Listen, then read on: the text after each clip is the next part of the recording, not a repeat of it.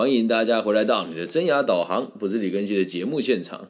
那我们今天这一集呢，是要 call out 给呃粉丝朋友，大家说对于我自己的这个未来的发展感觉到迷惘，不知道该怎么办哦。那如果你有类似的状况的话呢，我们用一样的方式都可以帮大家在空中解决你的问题。好，那我们现在就要准备播出啦。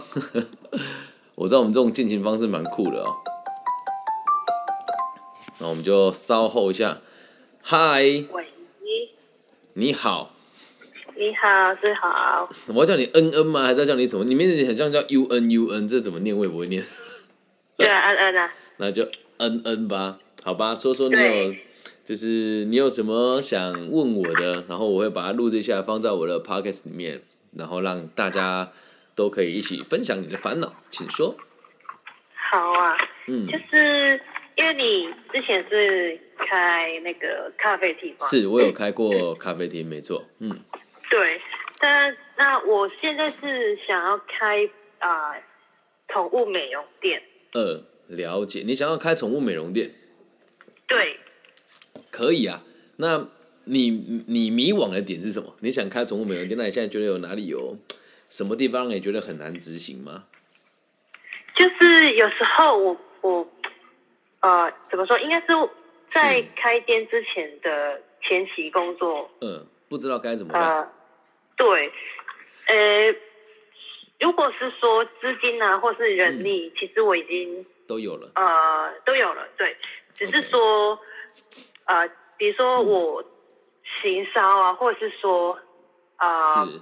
装潢上面要如何入手？OK。我我我大概知道问题在哪一边了。我们现在先嗯稍微整理一下，就是你有想要在哪个城市做这件事情吗？我应该是还是在台中好，那可以的话，就希望在南屯区。OK，所以你现在也是在有资金、有技术的状况之下想要做这件事情嘛？那第一件事情是，呃，我的方法有很多种，但你要先知道，如果有好的店面的话，就要依据你的这个店面的需求来做调整。那如果你有好的族群的话，就应该去依据你要的族群来做找店面的方法。不过这个第一步会很难为的原因，是因为毕竟你不是一个呃很成熟的企业体，所以你第一步一定会有一定程度的风险。因此，我觉得你最重要的事情是先评估一下你要的客群跟你要的地点，要要往哪个方向下手，才有办法去做更具体的下一步啊。懂嗯，其实我就跟呃，以我跟美容师的经验来讲啦，就是我们会选南屯区，就是因为嗯，都比较靠近七期那边。那我们主打就是比，较高级一点的宠物美容你。们的所谓的南屯是接接近在南屯的哪里？可以让我大概知道地点吗？哦，就是呃，可能就是文心路段啊、大墩路段，或者文心是说大墩那黎明路段那边，就是七期附近。对了，如果是黎敏那边算是南，也还是算是南屯跟西屯的交叉交叉点、啊。对，对对对对，好，所以你们现在已经有人，也有人力，然后也有钱了，对吧？你们对那可是这么听起来，你们对金钱的概念也不清楚。你们现在总共筹措了多少钱？大概如果说初始的资金，大概有一百五十万左右。那如果一百五十万左右的话，你说那设备加装潢，你们自己估了多少钱？一个宠物美容的设备算下来，应该不用到一百万吧？不用不用不用，因为嗯呃，我们可以去呃回收一些二手的，对或是说跟厂商有认识这样。了解。那现在我们的当务之急就是要开始使动啊。然后，如果在你们开始之前，可以再明确一些地方，你们可能会更清楚。就是你们要先把你们的股东名册跟你们的关系都确认好，因为有些人是负责营运的，有些人是负责管理的，有些人可能只负责投资金。那有些人可能我没有投资金，他来这边上班的话，那你要再看他来的角度是股东还是要当成员工，你们必须得先把身份确认清楚，因为其实第一步。呃，我蛮简单的，因为钱都是我出。OK，所以那你的角度就是，呃，你只有你是老板，那你的你你的角度就要变成是你分润给员工，并且打底薪给他们，这样应该会好进行一点。OK，那如果从这个方向出发的话，呃，我个人认为，如果你有一百五十万的资金，现在应该是找个地点就可以马上开始做了。毕竟宠物美容这个东西，我们讲所有的店面哦，都是 location location and location。但是你一开始如果只有一百五十万，你不可能住在太好的地点。对，嗯，所以你可以先想想一件事情，就我需要的是一个小型的工作室。那至于有没有需要门店，你可以自己去想一想。因为我个人认为门店或许不是那么的必要。那假设你不是用门店，是用一个比如说公寓啊，或者是一个比较。呃，我们我们定义来讲是住家的环境，它可能租金会更便宜一些些，然后再开始去打你个人的这个品牌。那你在这边就要先想一件事情，因为现在你的角度是做宠物美容，那可能以后会发展成多角化经营，这我们不确定。所以你回去以后，你必须得先做一件事情，是先把你所有的器材的估价写出来，然后。找到你，你你现在帮帮自己换算一下你的店面租金大概要多少钱？通常都是押二租一，然后就可以开始去找出前三个你喜欢的地点来做准备了。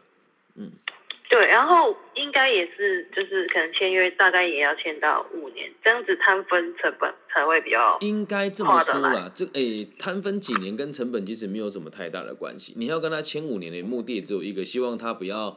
终止合约，或者是突然突然加你的租金而已。那至于你签几年，我觉得都是其次，因为他你签几年对你的成本没有任何的影响啊。因为因为因为我们就是有朋友也是，呃，跟房东签了。三年，因为他们不呃，反正那边就是只愿意先签三年，然后就把他赶走了。别人说他把他的装潢什么的都已经落在那个店里面，但是三年以后，他可能只回了本，然后也没有赚到什么，他就一定要离场的。很常见，就像我的咖啡厅结束也是这么结束的。那我只能说自己的能力不好，因为确实在台湾的环境会遇到这些问题。只要你能够遇到好的房东，打五年当然没问题。像我姐姐乐福宝宝就是。五年五年不停的续约，而且租金也没有上涨。但大部分的房东只要看到你赚钱，他肯定会涨你租金，这是亘古不变的定律。所以，呃，我们只能讲，我们期待找到好的房东。但是，我认为找房东是需要是需要缘分，因为当时我找房东的时候，我真的是吃了很多亏，就连我最后店要关掉，我还被他坑了四五十万。可是回归到根本是，对，根本是因为。它也只是我其中一项投资，所以我比较没有那么的痛苦。但如果回到你们自己身上，你也不要去想说什么这个店会被吃掉，没有。如果店东愿意吃你的店面，就代表你的生意做得好。所以这个也都在我们的风险评估范围当中，也就是在你合约快到之前的一年半年，就要去试探你房东的需求，然后再赶快找下一个点，这很常见。所以你现在先不用去假设这些。问题跟逻辑应该是说，我第一步该怎么启动？那如果店面一直没有找到的话，你可以先做到府服务的美容也可以。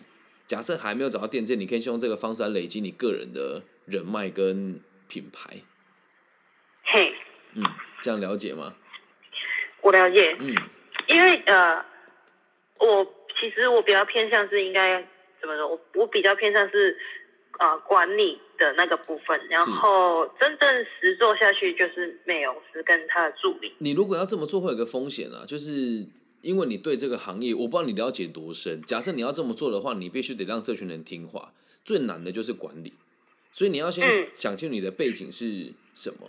因为因为如果今天设身处地，你说你说你说，其实我一直都在美容师旁边当他的助理，然后美容师也跟我很熟。可是问题就出在于，因为现在为什么想要跳出来自己做，就是因为呃，我们觉得我们现在做的这个店家太黑心，反正就是他跟我们的理念有点不一样，是，就是他做的事情没有对我是有好处的。比如说我今天我有抽成，但是他做的抉择就是会让我们变成业绩变低。但是你是老板，你其实应该要想要赚钱。然后我我们是美容师，我们是抽成，我们也想要赚钱。但是老板的决定居然是让我们没有业绩。我觉得就是没有要提逻辑不一样啊，也有可能是他没有经验。反正不管怎么样，就是假设你们要开这间店的话，你要先想一个逻辑是：你是他的助理，然后你要花钱开店，那你要看这个人的心态上是过得去还是过不去啊？懂吗？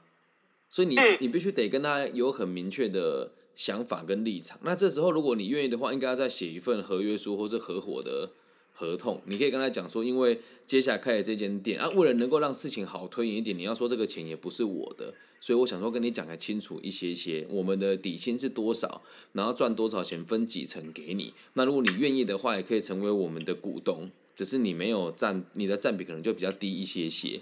那也要看你接下来美容师有几个人，还是只有你跟他两个，这个方法也都完全不一样。好，我懂。嗯嗯，所以这个要先初步的拟定出来了。然后我认为，以宠物美容的市场来讲，现在在台湾是还算蛮大的，但是做的人也很多，做的人也很多。所以你要先开始打行销跟品牌，这一点很重要。对，啊啊，我又不是这个。其实专业的背景，所以我对我就觉得营销这部分还蛮难。应应该这么讲，就是你先不要去想难还是专业，因为像我是念会计系的，做自媒体我也不是传播系啊，我也不是什么什么什么表演艺术系啊，也不是什么广电系，都不是啊。但你要先理解一个原则是，假设你想要往这个领域走的话，你就一定要先开始尝试经营你的品牌。然后没有不用说什么学还是不学，就是先做，然后累积你的实物。因为你们要做的就是宠物美容，所以只要每做一张单就要拍美容前跟美容后，然后就一张一张的堆叠上来。任何品牌都是需要堆叠的。假设你后续有跟我联系的话，我做事情跟做生意的方法就是稳扎稳打，一步一步往上走。所以你在现在如果去听到网络上那些行销啊，说什么？广告投放啊，我个人觉得那都是不务实的做法，但是你也都可以听听看跟想一想，嗯。我懂，就是先把自己的客群建立起来没错，没错，而且你这个东西哦，因为毕竟它还是线上，因为诶线下的啦都是宠物要到现场摸它，所以这是线下的服务。因此你一定要对，所以你在你在网络上的知名度你慢慢打就可以了。就像我做生涯规划也是一样，你也可以去看我跟钱老师的差别。很多老师会买广告啊，然后一群人互相吹捧啊，但实际上赚到钱的人却很少。那如果你稳扎稳打的话，打造你的团队，让人家认同你这个人，比如说恩恩宠物美容，就只要他他是认同你这个品牌，不是认同你，那认同这个品牌之后，他会透过你来找美容师。所以你要做的事情是。找到有资格的美容师跟品质好的美容师，并且愿意透过你来接案，同时把你这个品牌擦亮一点点，这才是我们能做的长久之计。对，因为那因为这方面我应该说这方面我已经算蛮稳的，就是我美容师经验很很丰富，可是问题是没有人知道他是谁，就是这现在才是重点。就算知道，也是知道你们原原本现在在服务的这家公司，听懂我的意思吗？就是。你说你的宠物美容的这个美容师做的很好，但人家知道的不是他，是知道你们现在目前服务的公司。对对对对对，没错，就是。所以，这个就是我们现在要去突破的点啊。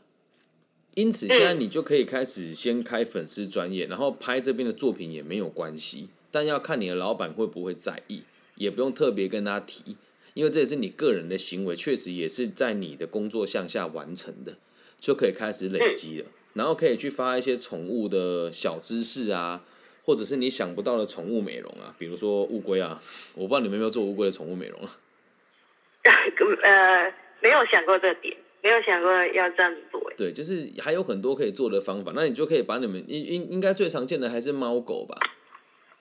对对对，没错，那就可以先写说猫狗的这个清洁的一些技巧，还有说根据狗的形状、它的身形剪了什么样子的。毛发，或者我们后续回去要怎么做才能让狗的造型做的比较持久，或者在这个洗澡过程当中如何跟它建立信任的关系，用这样子的方式来做进行。所以一开始你你要先把你的 branding 想出来，然后再开始做后面这件事。那你要做出差异化，就要先想出你的愿景跟使命是什么。那如果从这个角度出发，愿景可以是让每每让每一个宠物都可以。美美的，让主人的心情也可以美美的。我觉得这是一个可以去做的 slogan 跟愿景啊，让我们知道以后你带员工或是给你的客人来看的时候，就知道这就是我这个企业的核心理念。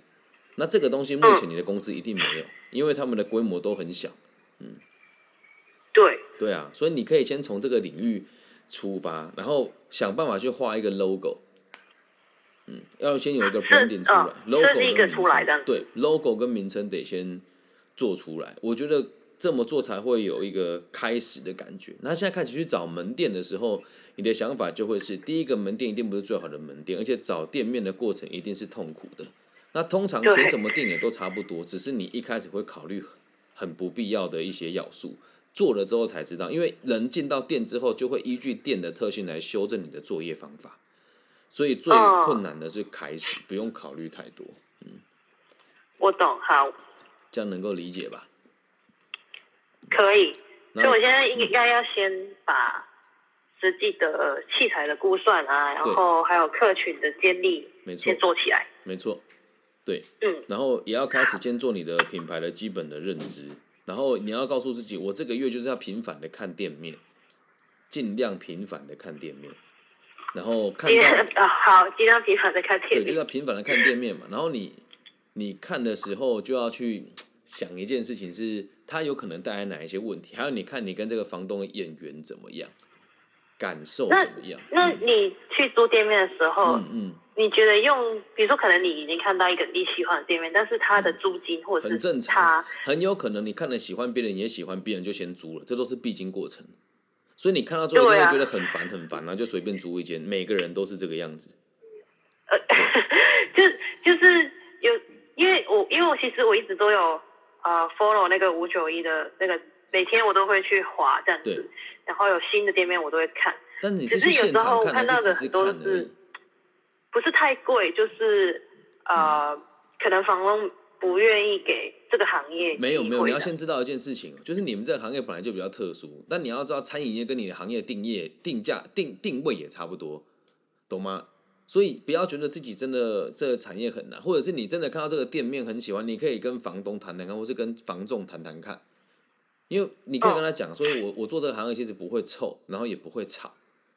你可以跟他解释啊，对啊，那说啊，我们就真的就是你可以跟他讲真实的状况是什么，然后谈完了之后就可以跟他讲说，就是我真的很想租，就这样，然后再跟他明确一个数字，不用怕，他一开始说不要不代表不要，每对情侣都不是一见钟情的啊，对吧？嗯。真的，真的，是啊，对，因为因为因为就是我旁边有很多人在找店面，大家都是为了店面而因为你要去想，就是找不到一个好的。这不是找不到好的店面，是因为你们现在还很年轻。你你毕业了吗？毕业了，刚毕业。我毕业了，我呃不算了，就反正有几年工作经验的。OK，你是也是我的学妹哦。对啊，我东海，但是我资管系。OK，所以你上过我的课也是几年前的事情了。对，也也有一阵子了。OK，所以我觉得我们在聚焦点是，大家找店面是因为你们没有经验。那像我们也很常帮其他企业搜寻店面的时候，就会知道我们这些考量都是必要，但都是开了之后才会知道该怎么做修正。而且没有任何一间店面是可以百分之百评估正确的，所有的财团也都是在错误中成长。不然你看，怎么那么多？seven 全家莱尔富，甚至是清新五善也，诶五善就没有了。清新或是其他饮料店都是开开关关，只是我们很难理解人家的钱可以承担这么多的风险，所以选店面真的不要想那么多。但有一些很离奇的点就不要选，比如说你就开在菜市场里面，这就不可能嘛。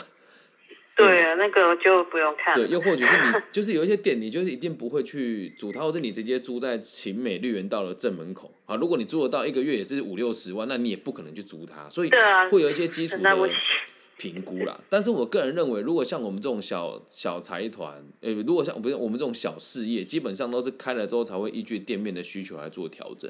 那每个商圈都有它自己独特的特性，我认为你选那个点是有。竞争力的，只是你要先知道一件事情：很多变态的有钱人送喜宠物，在意的不是地点，而是它的品牌效益。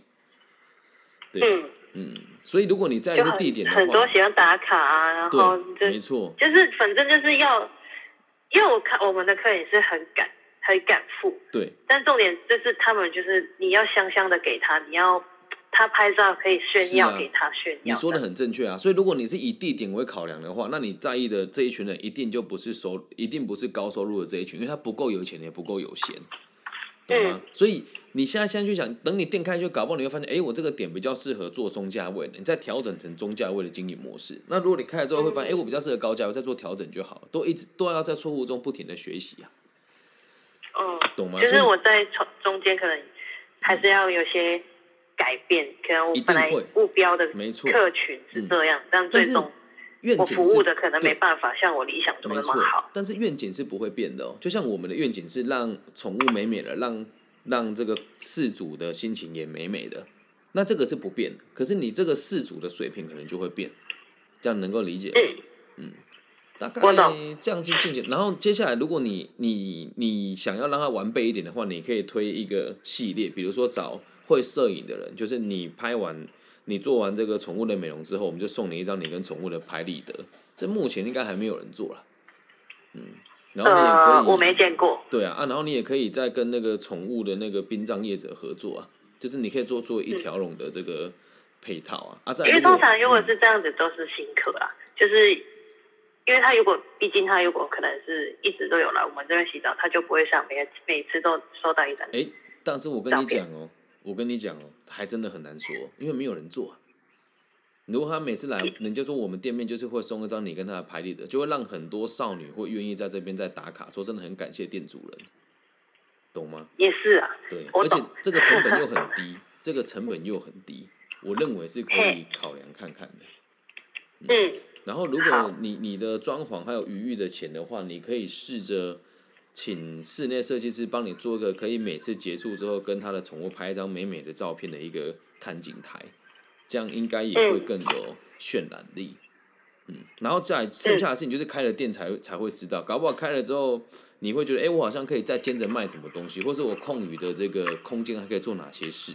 那这时候就可以再做各种不同的调整，但前提是店面得先开。对，这样懂哦。所以，呃，一定要先行，一定要先行动了。然后，真的大家的店面也都是开开关关，这很正常。你不要讲别的地方，就讲美村路好了。美村路那几间店开开关关，一年大概七八家，已经跑不掉。嗯，是，大家都在找。宠物店其实也是一样哎，很多。每个行业都一样啊，五泉西啊，五全都真是开开关关，开开关关。可是你看大财团都没有什么改变，比如说全国动物医院，对吧？嗯，对。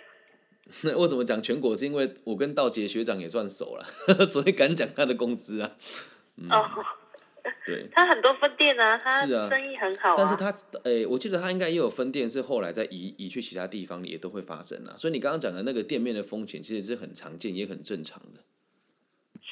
对啊，这样能够理解吧？所以，我们如果聚焦一下，给一给你一个更完整的的这个建议。第一件事情是先把你的这个愿景找出来，然后把你的品牌的名称跟 logo 先做好。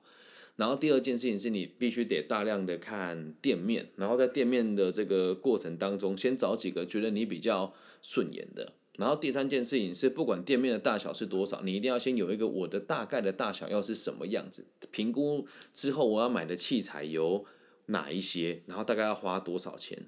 在第四件事情是，当我的东资金都到位之后，我要去看我现在想跟我合作的这一群人，我看他的身份定位是什么，到底我是老板还是股股东，要把这个事情讲清楚。然后再下一件事情就是得开始去做，然后不要再等，因为一定是错了之后才会做学习。有可能第一间店面做之后不喜欢，再找第二间店面都有可能发生。但你必须得要一间店面开始去做，才有办法去进行。这样能够明白吧？明白。应该很清楚了，因为我今天没有办法一边打字给你。对。哦，没关系啊，我我有自己写下来。对。所以应该这样就会具体很多了。然后到时候等你，你这期间如果有需要任何的外包商或是室内设计等等的，也可以跟我跟我说，我可以介绍我的厂商给你。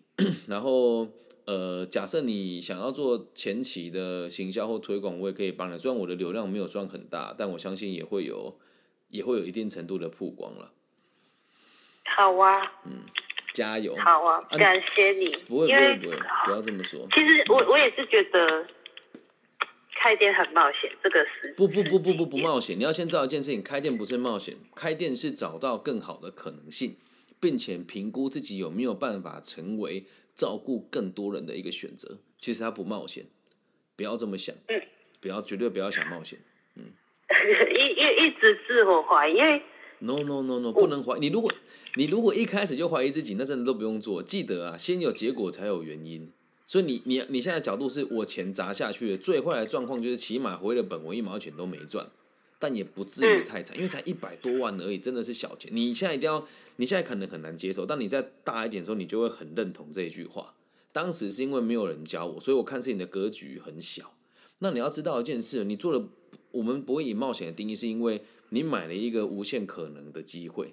我现在如果讲你做宠物美容，假设第一年很顺利，第二年量吃不下去开分店，第三年就发现你的供应商其实已经可以找到代工厂，量也够大，你就可以有自己的美容的品牌。然后之后，如果大家看你还不错的话，会有跟你做初步的合作，可能会卖一些宠物的周边的食品。然后慢慢的可以再做零售。那假设真的都很顺利的话，可以再做直播带货。那如果你开始有客源，你就会发现我可以找更多的进口的商品，你可能就会去其他的地方进更便宜的东西来贩卖。这只是一个开头而已。你在学的是如何在社会的交易当中取得利益，这样能够了解吗？绝对不要觉得它是冒险哦。OK，冒险就是没有遇到我们这种老师，然后随随便便找个弱智的专家评估完你就开店，那才叫冒险。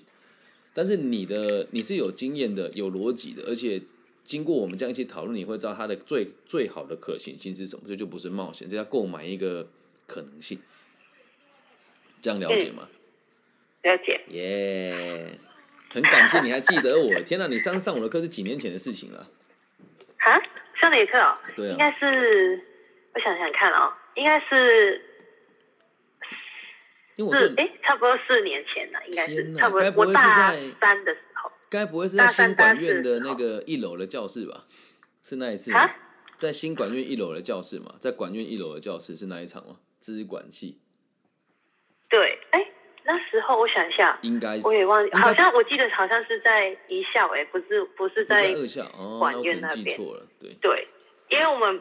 就是通识课必修必修一一一一门课，就一定要带陈陈姐陈陈姐就会带我们去那边。对对对，想起来了，应该在人文大楼。嗯，对，你那个年代是人文大楼。哇，那时候我还好，我还好菜哦，真的。还好啊，没有啊，跟现在比起来很菜。然后我后面就一直还是一直看着你们，就是一直看帮忙。那个年轻人去就就业啊，然后找工作这样子。对，这这四五年真的是都没有改变过了，还在还在坚持当中。对啊，我是觉得有坚持才会有成功啊。哎呀，很难讲。我们做这个本来就不是赚钱啊，因为自己都有自己的小事业啊，所以这都只是兴趣就像你现在如果做了之后还不错，你要扩店，然后需要资金，我可能就会成为你的股东了。你愿意吗？这不是我，是你愿意吗？不是我愿意吗？我我确实，因为我我做蛮多投资的，都是小型的投资啊。然后我也是一个还算蛮好相处的股东啊。但也不是每个人都愿意跟我合作，因为这种某种程度上也是在占你们便宜啊。嗯，我懂。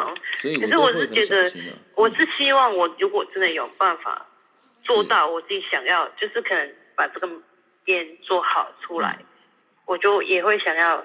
其他人在我身边，其他人也有这个勇敢去做他想要做的东西。可以啊，所以你要你要先知道一件事情，因为我现在我最近也在检讨一件事啊，就是我自己的东西很难规模化，所以我很难照顾更多员工。可是像你的东西是可以规模化的，员工是可以培训的，而且东西是可以开展的，入门门槛是比较低的，你成你成就事业的机会会比我高很多。懂吗？是啊，嗯，就一，但是我我看台湾的大环境，我不懂是你说，呃，可能可能当老板他自己有自己考量，也毕竟我我也是一直都是在当员工，我没有办法一一定在老板的角度去想，我只是觉得在台湾这大环境，好像对有专业的人的那个待遇好像不会啦，我觉得不能这么说，因为我以前的想法会跟你一样，但是后来。自己也成为老板了之后，我只能跟你讲，社会本来就有阶级。那只要不想成为员工的人，就会跟你一样出来打造自己的事业。那你要换个方式说，如果我们给专业的人的薪水很低的话，那对你来讲是好事还是坏事？如果你是老板的话，因为我是老板，我当然觉得员工有专业的人，他薪水越低越好啊，因为我赚越多啊。那你懂了吗？所以在台湾适合创业还是适合就业，就可以很值得我们去思维。对啊，对啊，所以我才。我才我才会才会没办法忍受现在这个状况，会觉得说，我如果是一直这样子，是没有任何进进步的。所以你要记住一件事哦，就像我们我我自己为什么要一边做教育跟一边做生意？我的目的只有一个，就是让更多勤奋跟诚实的人可以过更好的生活，而不是把资源集中在某些人。手上，这是我一直想做的事情。那加上你现在创业，可能现在我们的立场可以很一致，但等到你真的开始事业成就了，然后金钱流入了，然后压力变大，你你的想法可能也会改变。不过那都是那时候才要去关注的事情，懂吗？嗯，因为我是始终如一的人啊，我很多我很多很多合伙人真的都变了。他们现在都很赚钱，但是就是也是奉持着我们目前台湾的这个劳资环境的状况而来赚钱的，所以我我也还在努力坚持啊，搞不好做过个几年我会变成压榨年轻人的老板，只是我现在还不是而已，嗯，所以有这个共同的目标，每个每个阶段或是这环环境怎么去影响我们个人的心态，就很难都很难讲，嗯，所以你现在就是要先去做，然后再慢慢想。然后做了之后遇到任何问题都可以直接提出来。那我觉得如果以中小型的企业管顾的话，找我大概八九成的问题我都能够解决了。所以你就先做了，还有什么事就随时跟我保持联络，不用客气，好吗？好啊，好啊，感谢你。不会不会，那还有什么问题吗？暂时还没有，我先看，我去先看店面。可以啊，可以啊。然后你后续有什么问题都可以随时跟我联系，OK 吗？好啊，好啊。好，那就这样喽，保持联络。好，谢谢。不会不会，学妹加油，拜拜。大家拜拜。哎呀，对我们本来以为是迷惘的青年，但题目可能要改了，改作是想创业的青年。他其实也不迷惘，当时跟我讲他迷惘还蛮可爱的。那以上就是这一集全部的内容喽，希望大家喜欢。那如果你也喜欢的话，可以跟我分享、按赞、加订阅。那接下来我们也会用各种的方式持续来推广我们这样子的线上问答的节目的。制作的方法，那希望可以透过这样子的方式帮助到更多人。我爱你们，希望我们节目的存在都可以给这个世界更多安稳的可能性。拜拜。